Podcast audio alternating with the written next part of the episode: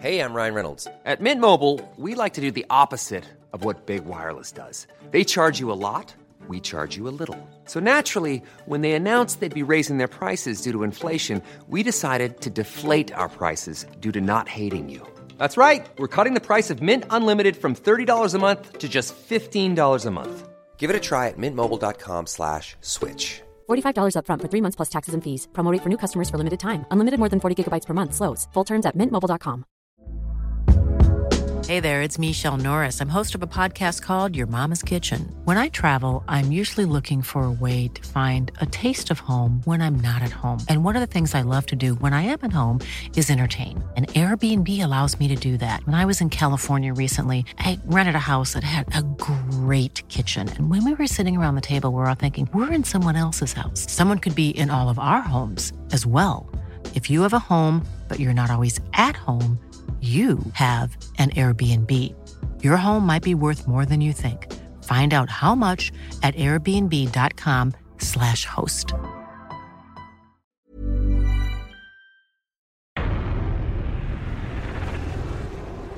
It's time to roll the dice because we have a six-sided battle for the 2019 Bennett's British Superbike Championship live on Eurosport, starting with Assen as the showdown kicks into effect this weekend.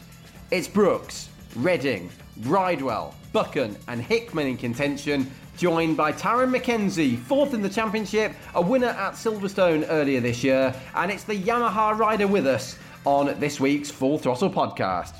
Taz McKenzie joins us now. Taz, congratulations on the showdown. And as your dad said the other day, it was always a dead cert because luckily you've had no crashes, no injuries and no dibble did not start. Yeah. No, thanks for that. Yeah, obviously Oulton Park was a bit of a tough weekend for everyone, but I managed to get through it with 3 finishing and important points for the showdown. All good now. It was a weird weekend though, wasn't it? I mean, you had, not in this order, but you had a 7th and 8th and a 9th, and Josh Brooks had a very uncharacteristic crash when he was pushing like hell trying to win that third race. Bradley Ray seemed to be back on form again. It just seems to be, it was a bit of a strange weekend in that sense, wasn't it? Yeah, Oulton Park always throws up odd results, but yeah, it was obviously nice to see Brad back up there. And yeah, I think every showdown rider who potentially get into the showdown, so there was me, Buchan, Irwin, Hickman, Forrest, Redding, we all crashed on that Saturday, which was very strange, especially Hickey, who hasn't really crashed all year and crashed in the race. So yeah, I think everyone was just glad to get through it, and luckily for me, Danny and Hickey, we all managed to get into the showdown, so everyone was sort of focusing on that all weekend, but yeah, luckily we were the 3 that managed to get through. And how does the mood change? Because I guess it's been building up to Oulton Park and everyone thinking, I've got to get in this showdown. We knew the top 3, Brooks, Redding and Bridewell, were already in, didn't we, after the previous round at Cadwell Park? But how does the feeling change? Because I suppose, first of all, you're aiming for the showdown, then you're in the showdown. Do you have time to feel relaxed, or do you then just start thinking, oh, I'm in the showdown now? Yeah, it's funny. I think going into race 3, I could definitely relax a little bit because I think Irwin had to finish 2nd and me to DNF for him to get into the showdown. And with him starting at the back of the grid, obviously that was going to be a tough job for him. So yeah, I could definitely relax a little bit going into race 3. But as starting the weekend again for me, I didn't have the best Friday. Friday was not a waste of time, but it definitely I didn't have the best feeling on the bike. And then we changed the bike a lot from Friday to Saturday. Didn't get to try it in FP3 because it was wet. And then, so I went into qualifying with a setting that I knew from the start of the year and was just trying too hard and crashed, and then started 18th. So it wasn't pressure getting to me, but I was definitely thinking about the showdown at that point. I was just happy to get race 1 out of the way with a solid qualifying position for race 2, and then sort of went from there. And then, yeah, as I said before, going into race 3, I could definitely relax. I had a better feeling in race 3 again, so ended the weekend on a high. It's been a really challenging season, actually, for you, hasn't it, in many ways? Because you had the win at Silverstone, which then got taken away from you for the incident with Jason. Then you did get your win at Silverstone later on the same day. And the team's actually not won since then, has it? But I guess you've just been banking points. And when you consider that, you know, you've been under a barrier at Brands Hatch, you've had another injury at Thruxton, you've done a pretty good job, haven't you, to manage to score as many points as you have when you've actually been racing? It was obviously the start of the year. Even the first three rounds, I think we had 2 races at Silverstone, 2 races at Oulton and 3 races at Donington. I only finished one of those races out of the top 5, and I finished every race. So I thought, at that point, well, this is looking okay. I think I was maybe second or joint leader of the championship going into Donington or coming out of Donington. And I thought, this is all right. Going to a track to Brands Hatch that I really enjoy, and had a couple of podiums in my rookie year there last year, or one podium even. And so I thought, I'll go to Brands, another strong track for me, probably get another 2 top 5s and then head to Knock Hill. But unfortunately, that wasn't the case. Crashed at Brands, had bad concussion and hurt my back. So, and then from there, it's just been tough, really. I came out to Knock Hill, finished on the podium, but crashed in race 1. Same at Snetterton, finished on the podium in race 1 and crashed in race 2. And then went to Crookston and broke my wrist. So it's not been easy at all. And from the results I got at the start of the year, I thought I'd be one of the riders that would be confirmed in the showdown, definitely before Oulton. But yeah, due to one reason or another, that wasn't the case, but happy to eventually get into it now. What about Cadwell now, looking back? How successful and how satisfying was that for you? Because you've ended up going through on 515 points. You're just one ahead of Danny Buchan, and Hickey's only 14 behind you, and he's the last guy in. So it just shows how important those points were at Cadwell when you were really hurt that weekend. Yeah, Cadwell... If you look, actually, the points I scored at Cadwell, it didn't make a difference whether I got into the showdown or not, because my points at Oulton were enough. But it was more just for myself and my wrist, really, because if I hadn't had the operation, it would have been 5 weeks to Oulton Park, but then I would have been in a cast for 5 weeks, and my wrist probably wouldn't have been very strong. I wouldn't know if I could ride or not going into Oulton Park, and it's still as physical as Cadwell, really. But for me, getting that operation was well worth it, and then I came back at Cadwell. It wasn't very painful to ride with, just wasn't very strong, and scored those valuable points. But I think knowing that I could ride and I'd be all right, a couple of weeks more rest going into Oulton, and it was just more for my head, really. And so, yeah, glad I did it now. It paid off, luckily, so hopefully with my wrist now I can get it a little bit stronger now for the last 3 rounds. Yeah, because I guess psychologically as well for your rivals, that must have just warned everybody, Tarran MacKenzie is still very much in touch here. He might be injured, but he's still pushing hard and scoring points.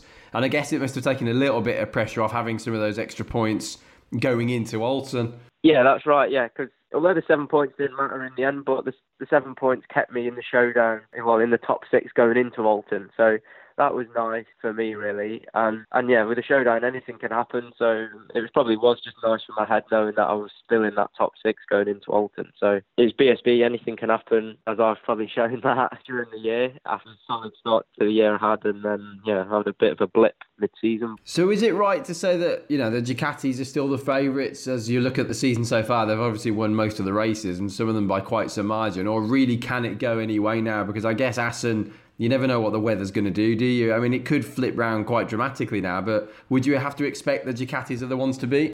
I think, yeah, obviously the Ducatis are strong, but I think, I've said it before, if you put Redding and Brooks on a Yamaha, they'd still be strong, or on a Kawasaki, or they've proven, especially, well, Scott's obviously in his first year, but Josh has obviously proven that he can win on any manufacturer. So, yeah, the Ducatis are obviously strong. I think there's only me, Andrew and Danny that have won races that aren't on Ducatis. Me and Andrew's only won 1 race and Danny's won 2. So the rest has been Tommy's. Yeah, obviously they're strong, but I'd like to think with me being back to full fitness now and normal style tracks now, I'd like to think that I can definitely fight for podiums and hopefully try and get my second BSB win.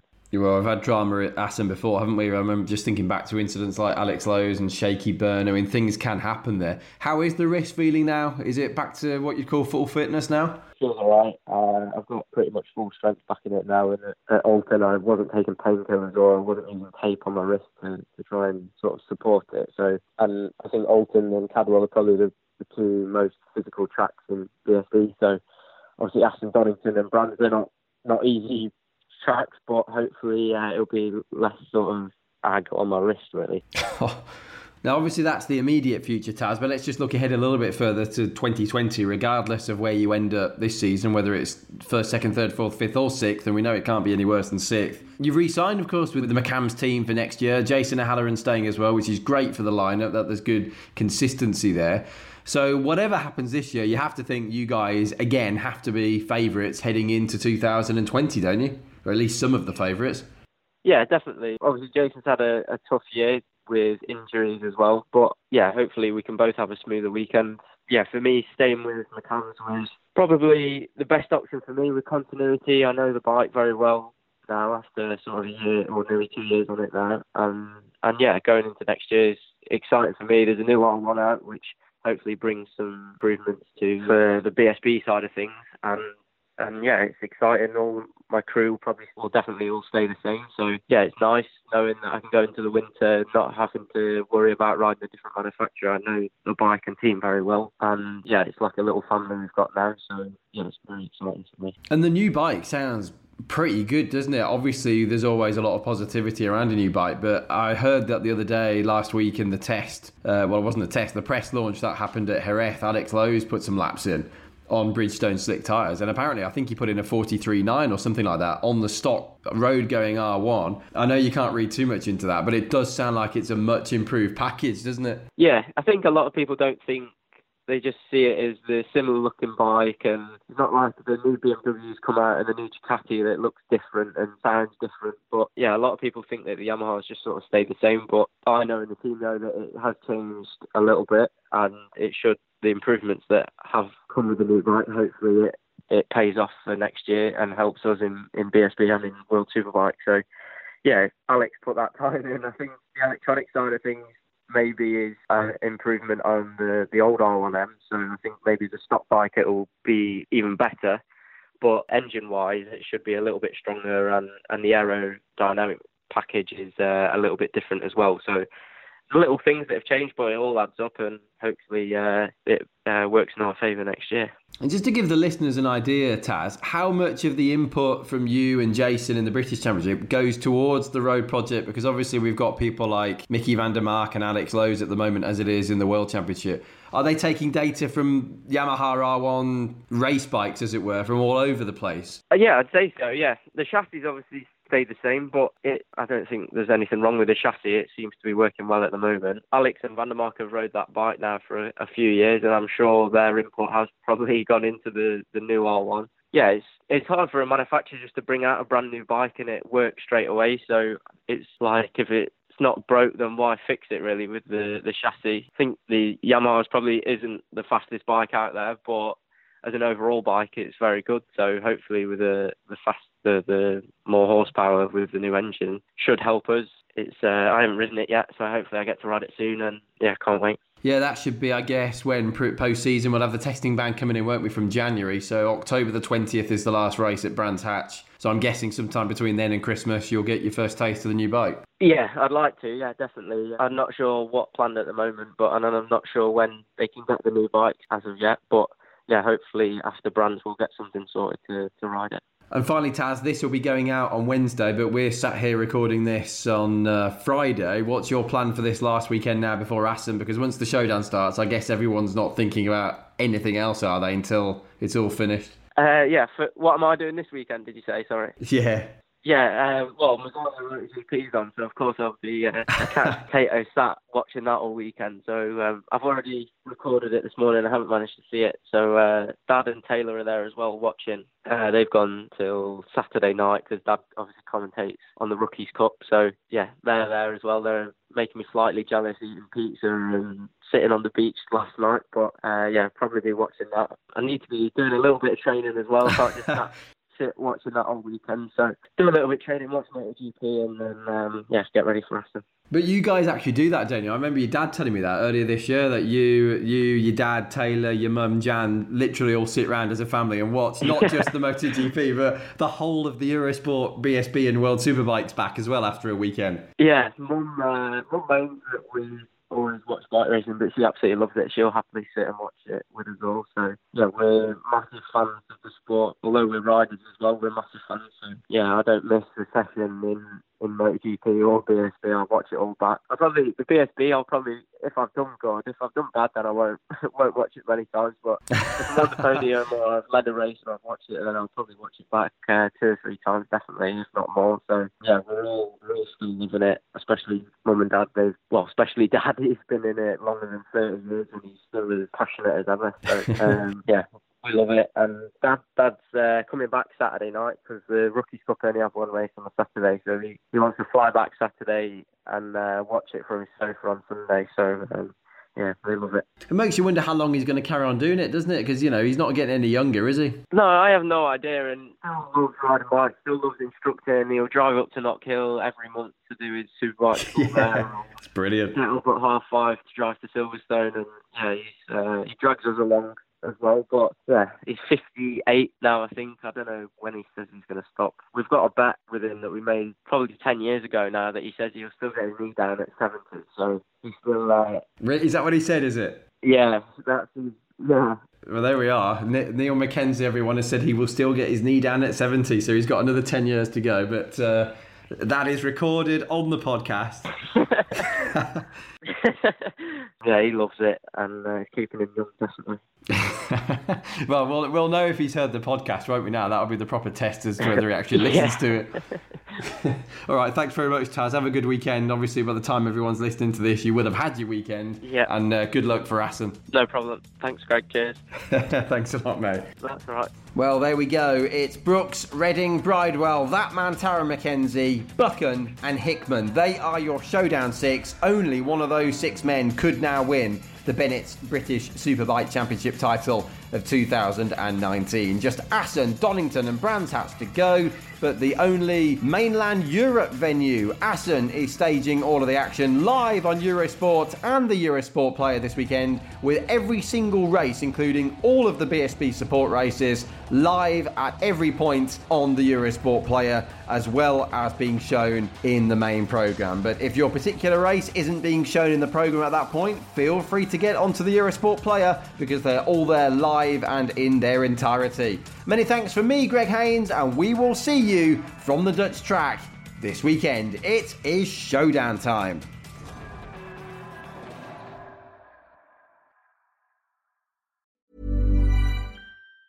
Hi, I'm Daniel, founder of Pretty Litter. Did you know cats tend to hide symptoms of sickness and pain? I learned this the hard way after losing my cat, Gingy. So I created Pretty Litter, a health monitoring litter that helps detect early signs of illness by changing colors, saving you money and potentially your cat's life. Pretty Litter is veterinarian developed, and it's the easiest way to keep tabs on your fur baby's health right at home. Go to prettylitter.com and use code ACAST for 20% off your first order and a free cat toy. Terms and conditions apply. See site for details.